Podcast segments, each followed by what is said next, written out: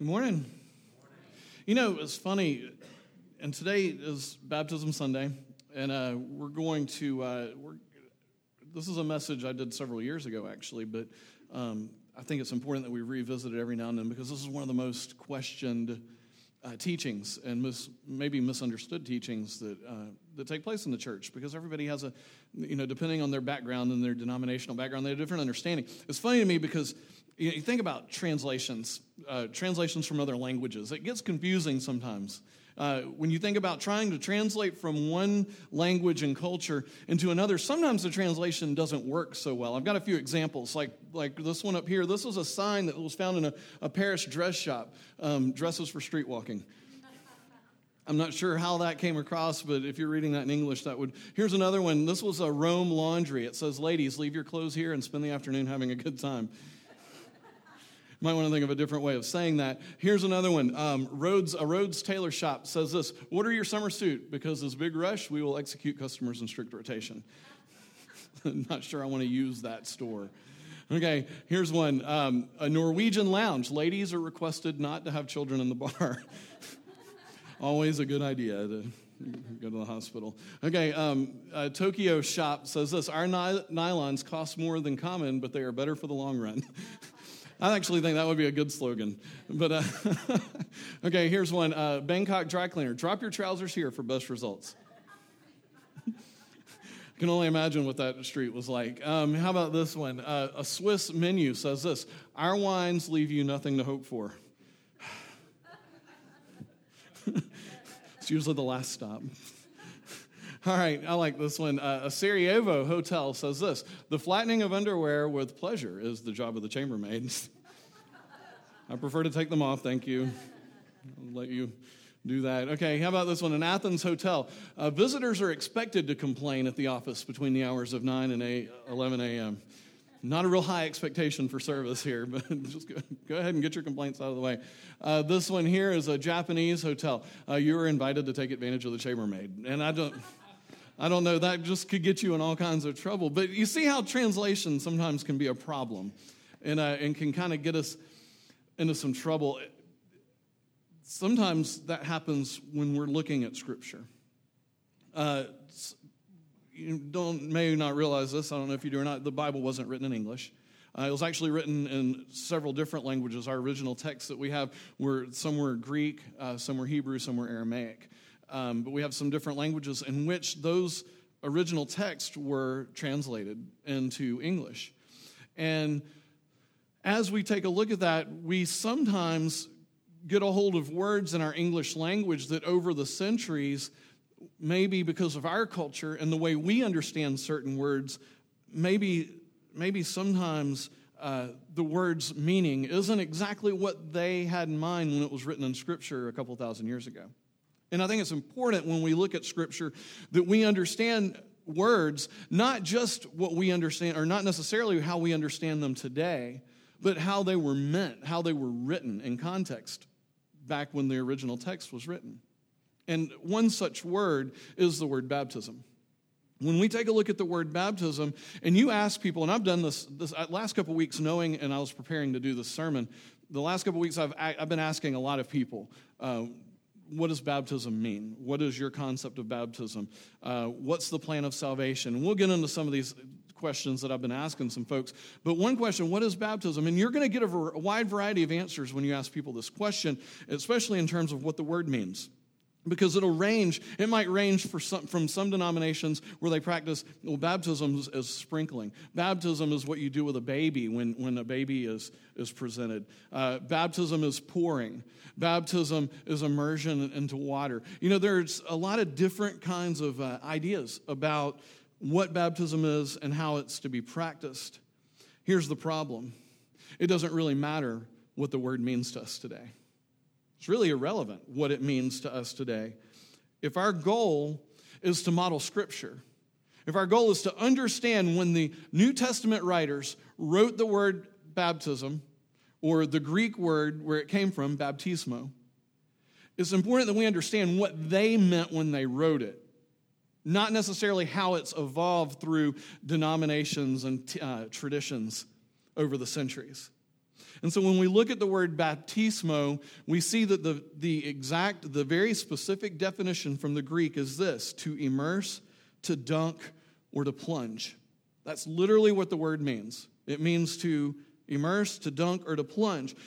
We also must understand a little bit that, that, that some of the other forms of baptism that we see practiced in the world today, including infant baptism, sprinkling, and pouring, among others, Uh, a lot of those do not appear historically until the third or fourth century. Uh, in the early church, in the first century church, there was really only one clear understanding when the word baptism, baptismo, was presented and written in the text. And, and it's important that we start there and understand what they meant. When they were, wrote the word baptism, they literally meant when a person is dunked under the water and brought back up, completely immersed. Now, I'm not saying this today to point at other people and their practices and say, oh, you're doing it wrong. That's not the point. The point is, I want to be right with Scripture. I want to teach what Scripture has to say. And therefore, I'm not looking at what everybody else is doing and what our culture has done to adapt the word. What I want to do is simply look at what Scripture has to say. What did Scripture mean? What did the New Testament writers mean when they said these words? And so that's where we're going to go with this today, as we take a look at these words. Here's an example of what the word really means. I think probably the the most clear, the clearest place that says it in Scripture is Acts chapter eight. It's the story of Philip and the Ethiopian eunuch. And maybe you know the story is this, this Ethiopian eunuch who was a part of, of, of the traveling group with the uh, with the queen of Ethiopia. He is he has come to Jerusalem to pray, and he's traveling down the road with his chariot, and Philip, led by the Holy Spirit, sees him, and the Holy Spirit says, go over to him and have a conversation. Well, as Philip approaches this Ethiopian eunuch, he finds him reading out of the Jewish Bible. He was reading specifically out of the book of Isaiah, a prophecy about Jesus. He had no idea what he was looking at. He had never heard of the Messiah or Jesus. Philip walks over to him and hears him reading this passage and says, do you understand what it is you're reading? And the Ethiopian eunuch says, I have no clue. Please explain it to me. So Philip gets up on his chariot with him and begins giving him an understanding of the prophecy and telling him about Jesus. He tells him the gospel right there. This Jesus, this is Jesus Christ, and I knew the man. I walked with him, and he rose from the dead, and he's now in heaven. Let me tell you about him. And Philip goes through and tells him the story, and this is what happens in Acts eight thirty-six. It says this: as they traveled along the road, they came to some water, and the eunuch said, look, here is water. What can stand in the way of my being baptized? And he gave orders to stop the chariot. Then both Philip and the eunuch went down into the water, and Philip baptized him. And when they came up out of the water, the Spirit of the Lord suddenly took Philip away, and the eunuch did not see him again, but went on his way rejoicing. Think about the language. They went down into the water. They came up out of the water. It means he literally was plunged. And all the surrounding passages around this story talk about it as well, coming up out of the water. This passage gives us a great description of what baptism meant to Philip and to everyone who practiced baptism in the first century. When they heard the word, there was no question about what it meant. It was going down into the water, and it was coming back up out of the water. Baptism. As we go to talk about this, now that we kind of have a little bit of an understanding about what the word means, the definition, I want to get into it a little deeper today. I've got three questions that I think we need to answer today. And you can follow along and take notes in your bulletin. And actually, there, there are some, a lot of scripture references that I want to give you today. If you want to do some study on your own, we may not necessarily read every single one of them out loud in the sermon today, but I want to give you a lot of references that you can go do your own Bible study on baptism. You can do this on your own and, and study these things. And let me challenge you to one other thing. I know a lot of you in here have already been obedient in baptism. You already walk with Christ. You've already been transformed by His Spirit, okay? With that being said, I think it is critical that you have an understanding and an ability to be able to explain baptism to someone else, okay? That's I want you to understand that even if you've already been baptized, This sermon today, I'm hoping to give you some tools because I think it's critical that we as the church be able to explain baptism to people, to be able to talk about it. I've had so many situations where people question, why does your church teach baptism the way you do? Why do you talk about it? And, and I'm wondering how many of us in here can even talk about that. Well, I, I just know we talk about it a lot. I know we teach it, we practice it, but I'm not really sure I understand it completely. Man, that's not an acceptable answer. I've just got to be honest with you. If we're going to talk about and proclaim Christ, and we're going to talk about baptism, we need to be able to explain it. We can't always turn around and say, okay, preacher, why don't you tell them? That's why I'm giving you this today. So there are three questions today we need to answer. And I want to help you with that. Here's the first question I want us to answer today. What is baptism? What, what is baptism? And I'm not talking about a definition. I'm talking about what it is, the essence of it. You see, I often hear people say that baptism's a symbol. And maybe you've heard this before. Well, baptism is a symbol. It's a symbol of the death and burial and resurrection of Jesus. And that's what, that's, when you do it, you're, you're, you're representing the death, burial, and resurrection of Christ. And that's all it is. It's a symbol. You know, some people talk about it in terms of membership. You saw in the video.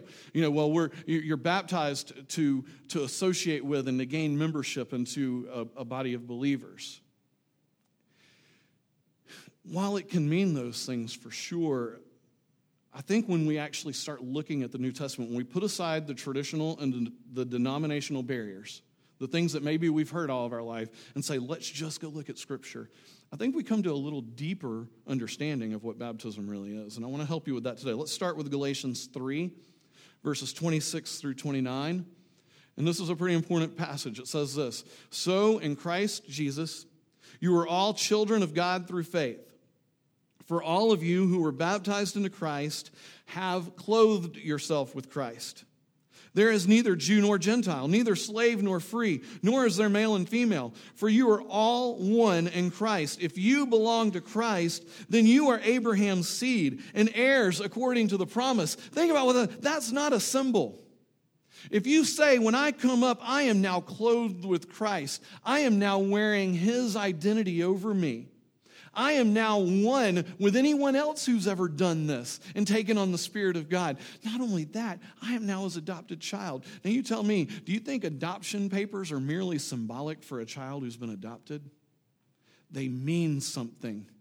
That child went from being an orphan to belonging to those parents. That's not a symbol. That's real.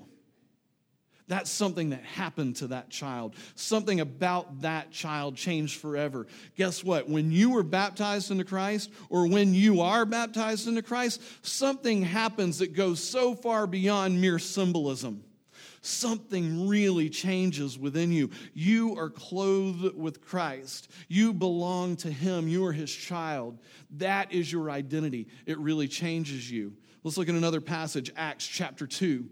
And I'm going to move fast today, thirty-seven through forty-one. This is right after Peter has stood up and preached the first gospel message on the day of Pentecost. And Jerusalem was full of people from all over the world there to celebrate a festival. And people were all over the place. And, and the Holy Spirit comes on Peter and the disciples. And Peter stands up and begins preaching the first gospel message. This is where the, the point where the church started. And after that message, this is what happens. Peter's done preaching. And when the people heard this, they were cut to the heart and said to Peter and the other apostles, "Brothers, what shall we do?"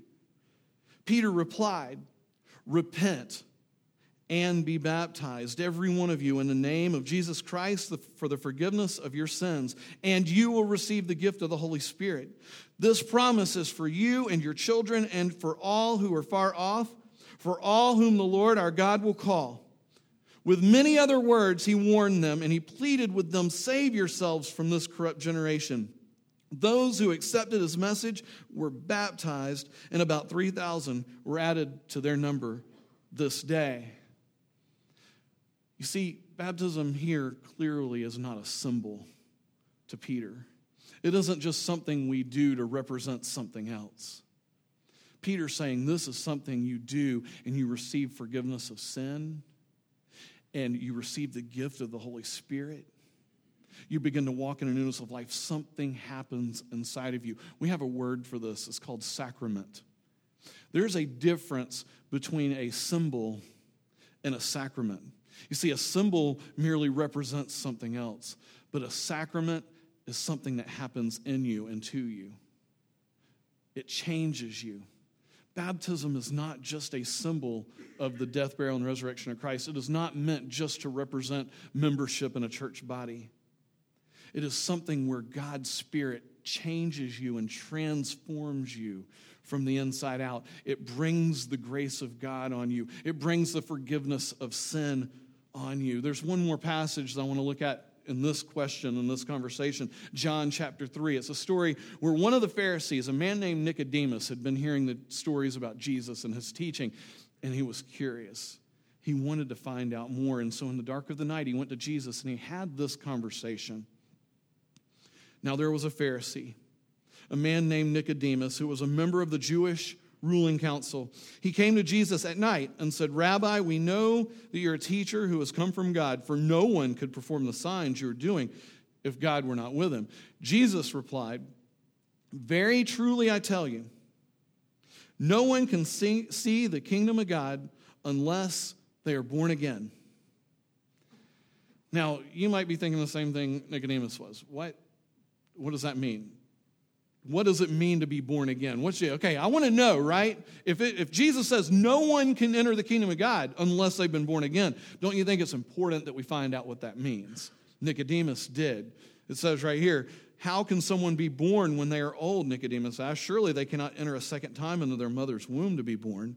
And Jesus answered, "Very truly I tell you, no one can enter the kingdom of God unless they are born of water and spirit.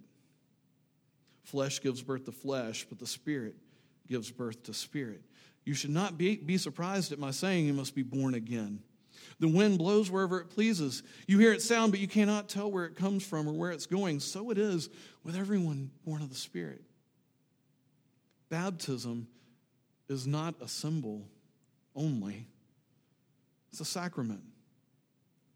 It's something that happens to you. When we are baptized, we're not only symbolically sharing in the death, burial, and resurrection of Jesus, but we are being clothed with Christ. Something supernatural is happening to us from God through baptism. Something changes in us. We are transformed, and at baptism, we become heirs of the promise of God. You see, if Jesus says no one enters the kingdom of heaven unless they're born of water and spirit, unless they are born of baptism and receive the Spirit through that and are transformed because of that, they will not enter the kingdom of heaven. Here's the point. Scripture, Jesus himself makes it clear baptism is a part of the plan of salvation. Baptism is a part of it. It isn't an afterthought. It's not something you do later as a response to. It is not something you do because you've decided to follow Jesus. It transforms you into a follower of Jesus. And Scripture makes that so clear here. Something we often hear from people when we talk to them about baptism, and we start talking about baptism being essential for salvation. Baptism being a part of the plan of salvation is, and, and I've, I can't tell you how many times I've heard it, and maybe some of you hold this thinking, is they'll say, but if you say baptism's required for salvation, doesn't that make it a work in which you earn salvation? Doesn't Ephesians chapter two tell us, I'm saved by grace, by faith, not by works, so that no one can boast? Doesn't Ephesians say that? Isn't baptism a work? Aren't you saying if I have to be baptized, then you're telling me I've got to do a work? Here's the thing. I've asked several people this week, and I've told this to you before. I've asked several people, what does it mean to be saved? How, how is one saved? And I'll say this. Most of the answers I get, some or I can sum up in a couple of phrases. Most people will answer this question, and maybe some of you would answer it this way. You're saved when you accept Jesus in your heart and you begin living your life for him. Does that sound pretty simple? You're saved when you accept Jesus in your heart and you begin living your life for him. I want to stop you right here. I think this is one of the most dangerous lies the American church believes today. Nowhere in Scripture do we say, see that. You cannot point to me a verse, even in isolation, that says that. what you're promoting when you say accept Jesus and then try to live for Jesus from that point on is you're promoting a works-based salvation. What you're saying is, if I accept Jesus, and from that day forward, I'm going to try to live a good life for him, you're saying, I accept Jesus, and I will try to live for him. The problem with that is none of us is righteous.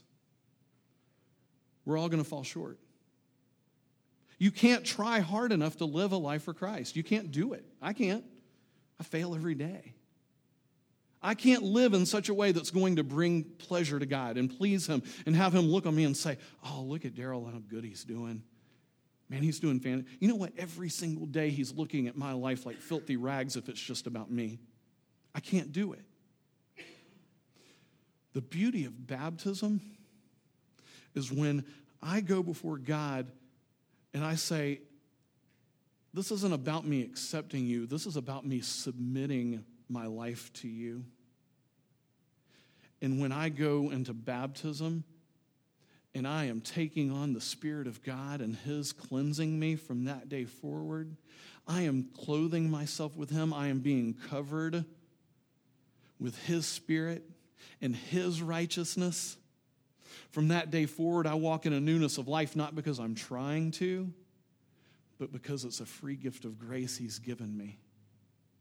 Baptism's not a works-based salvation where I'm working to earn my salvation or working to earn God's acceptance. Baptism is a work God does in me. I submit to him, and I open the door for his Spirit to work through, to cleanse, to give me that conscience. We see this. We see this in, I want to make sure I got the right passages, in First Peter chapter three. Look with me at First Peter chapter three, verses eighteen to twenty-two. It says, for Christ also suffered once for sins, the righteous for the unrighteous, to bring you to God. He was put to death in the body and made alive in the spirit. After being made alive, he went and made a proclamation to the imprisoned spirits, to those who were disobedient long ago, when God waited patiently in the days of Noah while the ark was being built. In it, only a few people, eight in all, were saved through water. And this water symbolizes baptism, get this, that now saves you also. Not the removal of dirt from the body, but the pledge of a clear conscience towards God. It saves you by the resurrection of Christ, Jesus Christ, who has gone into heaven and is at God's right hand with angels, authorities, and powers in submission to him. Get this.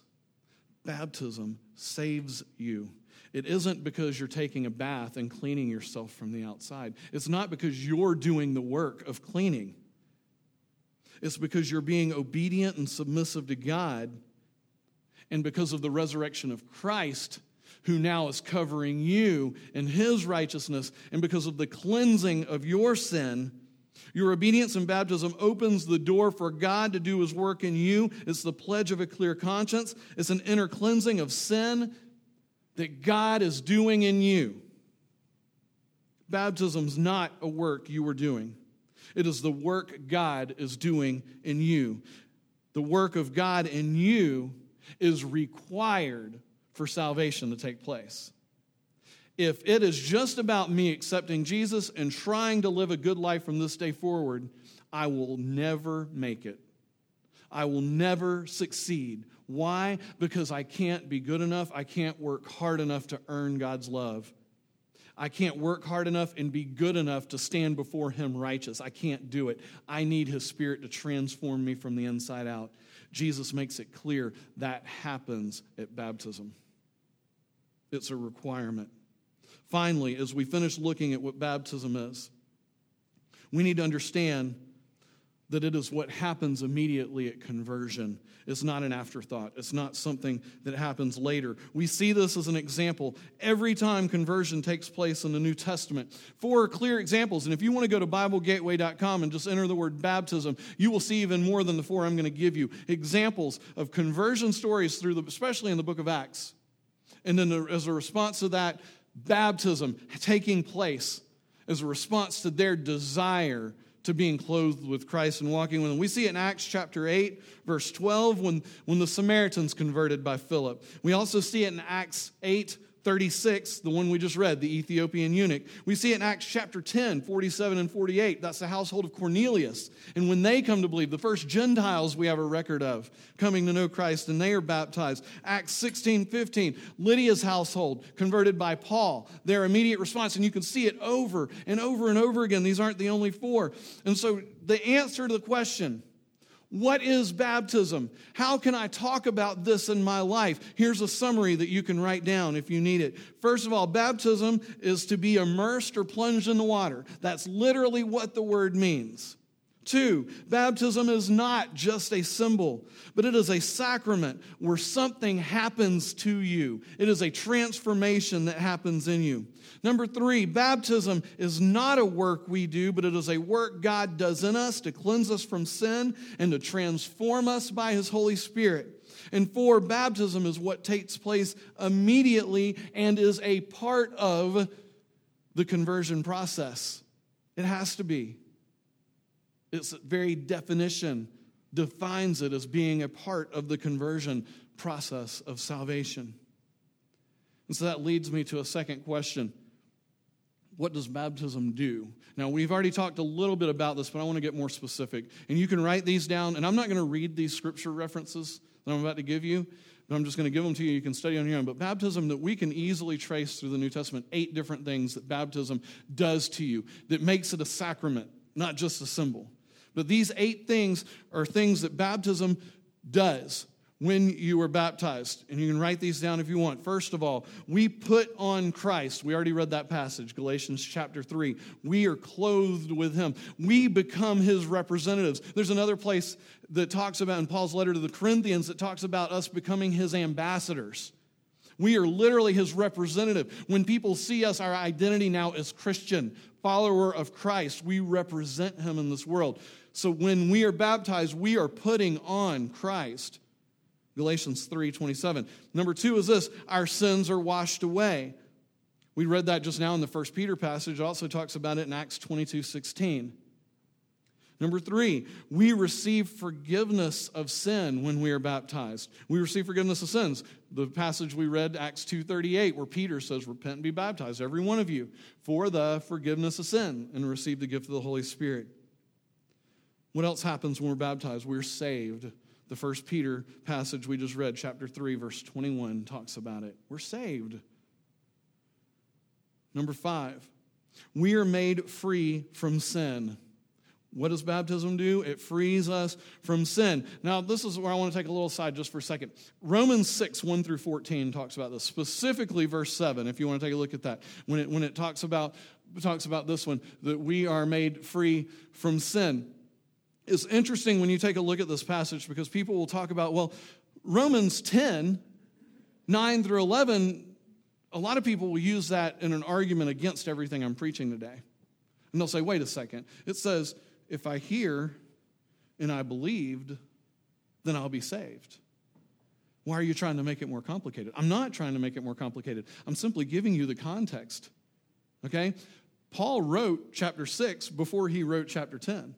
But he wrote them both, did he not? You see, when Peter talks about hearing the words of Christ and believing about the gospel, he's also understanding that you've already read what he said in chapter six just a few chapters earlier about baptism and how baptism makes you free from sin and how it's a part of this process of believing and submission and obedience. You see, when you're going to study Scripture, you've got to look at it as a big picture. You've got to look at all of it. You can't look at chapter ten and ignore chapter six, especially when it's written by the same guy. Maybe even in the same sitting. You see, you have to take it all together. We can't just pick and choose some verses that say, oh, well, it just makes it so simple here. And then you try to make it more complicated by throwing all this other stuff. That's not what I'm doing. I'm trying to give you a big picture here of what Scripture says takes place in a person's life when they do hear the message and they believe it. And they come to a place where they repent and they confess Jesus as Lord, and they submit to him through obedience and baptism, and they are transformed from the inside out because of that and walk in a newness of life, not because they're trying to, but because the Spirit has empowered them to. because the Spirit has cleansed them from the inside out. And that is what baptism does. Number six, we are united with Christ in his death, burial, and resurrection and life. And it talks about that also in Romans six, one through fourteen. Number seven, we enter the body of Christ, the church. We enter the body of Christ. It talks about this in First Corinthians twelve, verse thirteen, that we are now part of the body. And it connects it directly with baptism. And then finally, number eight, we are marked as disciples of Jesus. Acts, uh, Matthew twenty-eight, eighteen through twenty, the Great Commission. Go into all the world, teaching and baptizing, marking people as belonging to him. We are marked as disciples of Jesus from that day forward. It's critical that we understand that baptism is the culmination of the process of salvation. And I just said it before. I hear the gospel. I believe it. I respond to it through repenting of my sin and, and the fact that I'm not righteous. And I confess before others that Jesus is my Lord and Savior. And I'm obedient and submissive to him in baptism. And he comes into me. I'm clothed with him and he transforms me from the inside out so that I can walk in a newness of life. If you can't preach a sermon to someone, you can tell them those five things. Hear, believe, repent, confess, be baptized, walk in a newness of life. You can talk about that with people. That's easy to understand when you break it down that way, and we need to be able to do that. You see, this is just the beginning of discipleship. When we are baptized, it's the beginning. It's just where we're getting started in our walk with him. He transforms us to walk from that day forward with him. Our salvation is a pursuit of God, a submission to him for the rest of our lives. There are so many people sitting in churches across America today that have bought into this idea that I accept Jesus and I try to live for him. I, I come to Christ, and then my job the rest of my life is to come sit in a church pew once a week so that I can feel better about myself, and the rest of the week everything's okay and I can do whatever I want.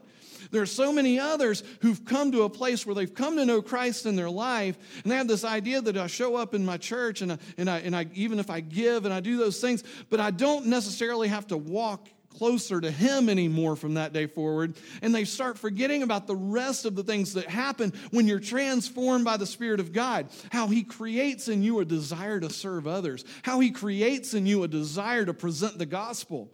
How he creates in you a desire to walk with him in purity and righteousness. Not because you're trying, but because he's put it in you through his Spirit. And I've got to ask you today, is that in you? Or are you just content to come sit here every week and go home and forget about it until next week? Has the Spirit changed you from the inside out? Has it transformed you? And are you being obedient when he calls? You see, baptism, baptism does so much in a believer's life. There's no way you could just say it's a symbol. It's something I do for membership. It's something I do once I've been saved. It's just a good thing to do. There's no way. Baptism is something you will remember for the rest of your life. How many of you remember where you were and what you were doing on September eleventh, two thousand one at about nine thirty that morning and even earlier? If you were alive, you remember exactly where you were and what you were doing. Why? Because that was a significant event in your life. There are probably a few others for you, a handful, not many. But a handful of events that have taken place. Maybe there were things that happened personally to you. Maybe there were big national things like nine eleven. But there are just a handful of things that happen in our lives that we remember where we were, what we were doing. Baptism is a pinnacle, is a turning point, is, is a momentous moment in your life. Do you remember where you were and who did it and what was said?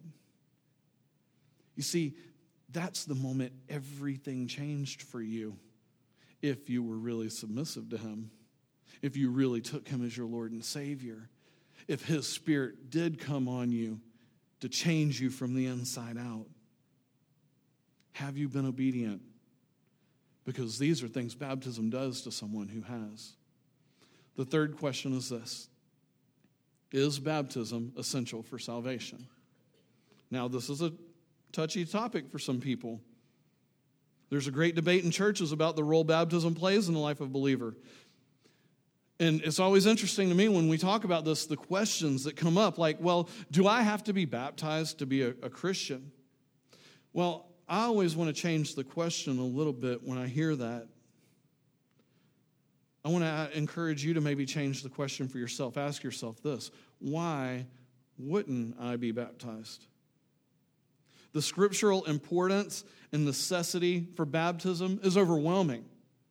You've seen passage just this morning in the last thirty minutes. You've seen passage after passage after passage that points to the importance of baptism and the role it plays in the believer's life and in salvation. I'm not making the stuff up. Everything I'm giving you today is straight from Scripture. Set aside your preconceived ideas and traditional thoughts about salvation and baptism. Allow God's word to speak to you and to move you. Who are we to question God and his commands? My challenge to you is, if this is something that's bothering you or is weighing on you, or if the things I'm saying challenge or contradict even some of the teachings you were raised with, I challenge you, no, don't just take my word for it. Go to Scripture with it. Study the passages I've thrown out at you today. How do you react to a willfully disobedient child? What happens in your in your family? You know, it's frustrating and it upsets everyone. It leads to punishment. I got to say this, the teaching on baptism, the command of baptism is really clear. And our response is simply an act of submission and obedience to him. I don't think any of us in here wants to be that willfully disobedient child. Just because someone throws out an exception. What about the thief on the cross? He wasn't baptized, and Jesus said you'd be in paradise. Or what about the deathbed conversion of someone who decides to, on, on their deathbed before they pass, to take Christ as their Savior? And I've got to tell you this, if you're going to hinge your theology and the way you practice the commands of God on exceptions like that, you're playing Russian roulette in a pretty dangerous way. You're taking a pretty big risk. It's not my place to say, to question Jesus about the thief on the cross and his eternal destiny. It's not my place to make a judgment on someone lying on their deathbed coming to Christ at that last moment on whether they go to heaven or not. That's not my call, thank goodness. That's not my decision to make. Let those exceptions be between those people and God. Today, you've clearly heard what Scripture has to say, and you need to make a choice on whether you're going to be obedient or disobedient to what that Scripture has to say. I'll tell you this. As a church, we are going to teach what Scripture says. We are not going to try to pull out exceptions, and we are not going to try to build a theology on exceptions. We have no right to question whether or not the thief on the cross is saved. We have no right to question whether or not a deathbed conversion is real. All we can answer to is whether or not we're obedient to the clear call of Scripture, the call that says we must be baptized in order to be saved. With that knowledge, with the understanding of what I've read to you today and what I've said to you today, why would you not be baptized right here and right now if you've never been obedient to that before? To be a follower of Jesus, a Christian, we must take him as our Lord and Savior. To make him our Lord means that we completely submit our lives into his hands and his will. Baptism is a beautiful picture of our submission to him. It's me coming and saying, Jesus, here I am. All of me belongs to you. Today, I don't want to make it any more complicated. We're going to offer an invitation.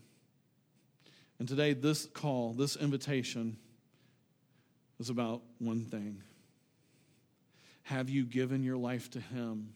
Have you been submissive to him in baptism? Have you accepted him as your Lord and Savior and called on him to come into your life and transform you from the inside out?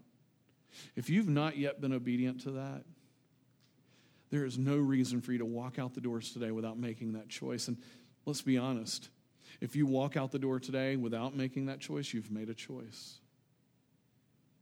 Hopefully it's not the last chance. But why, knowing the truth of Scripture, would you not respond today to what he's called you to do? We're going to sing a hymn. And I'm simply asking, if you need to respond to that today, come down front and talk to me. The band is ready to keep playing songs while we go get ready and we baptize you. We can go into immersion today. I mean, hey, it's called immersion, isn't it? It'd be appropriate. Let's do it. That's right. Let's do it now. Respond how you need to respond. Will you pray with me, please?